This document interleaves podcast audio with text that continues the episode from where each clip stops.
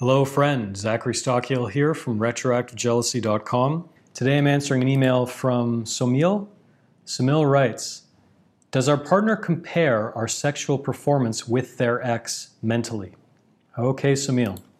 The obvious answer is I have no idea because I don't know your relationship, I don't know you, and most importantly, I don't know your partner.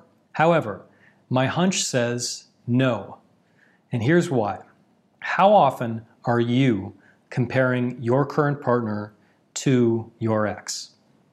I can speak for myself and say that with every relationship I've entered, I'm not going around all the time comparing my current partner to my ex. Of course, there's moments where you notice differences and you notice trends, things like this.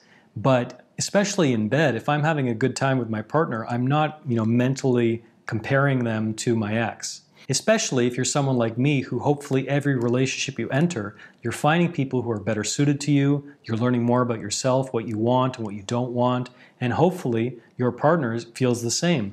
They feel like they're moving forward in life. They feel like they're getting to know themselves, their needs, their boundaries, their desires better. And thus, hopefully, we're both kind of moving along and moving up in the world as we date.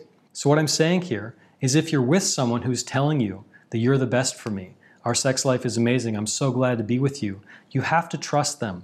You have to trust their taste. You have to trust the choice that they're making when they're choosing you.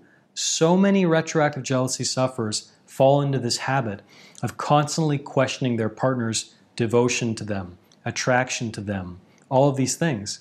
And if there are genuine issues in your relationship, for example, if your partner is genuinely not attracted to you, if you have a really mediocre or perhaps even non existent sex life, these are very, very serious problems that might indicate that you're both in the wrong relationship and you'd both be better served by being with different people.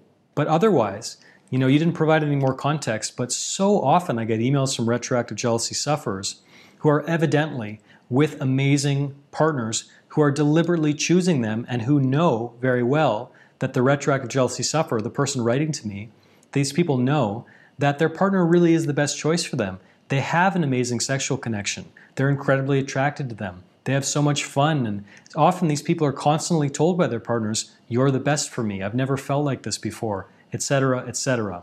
And when you doubt that, when you try to poke holes in that, when you constantly question them, when you're constantly looking for reassurance, A, it's very unattractive, and attraction is extremely important in any long term relationship, regardless of what anyone tries to tell you. Everyone you know, places the emphasis on communication.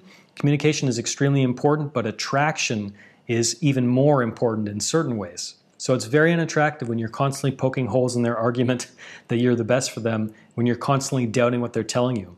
And number two, it's actually very insulting to feel like you're trying to give your love to someone, you're trying to tell them that you're the best for them, you're trying to you know, reassure them and give more of yourself, and the person just keeps rejecting you, keeps doubting you, keeps not trusting you. This is very insulting, and this is only going to create distance between you and your partner. So the short answer is if your partner is telling you that you're the best for them, if you have an amazing sexual connection, if you have an amazing relationship, for God's sake, trust that. Enjoy it. Relish that. You're enjoying something, you're having an experience that so few people get to really have an incredible connection that's deep and meaningful and that's unlike anything else before. So enjoy it, relish in it. And don't doubt your partner when they tell you that they love you, when they tell you they've never felt like this before. Because if you're not going around pining for your ex or thinking about your ex all the time, chances are very, very good that your partner isn't pining for their ex, comparing you to their ex, or wishing they were in a different relationship because they're with you. And chances are very good they're very happy with that. Thanks for listening to the Zachary Stockill podcast. If you enjoyed this podcast, please be sure to subscribe and leave a rating and review on Apple Podcasts or your podcast app of choice. To learn more about my work on jealousy, relationships, and more, please check out my YouTube channel at Zachary Stockill. For information about my online courses, books, and coaching service, please visit my website at retroactivejealousy.com.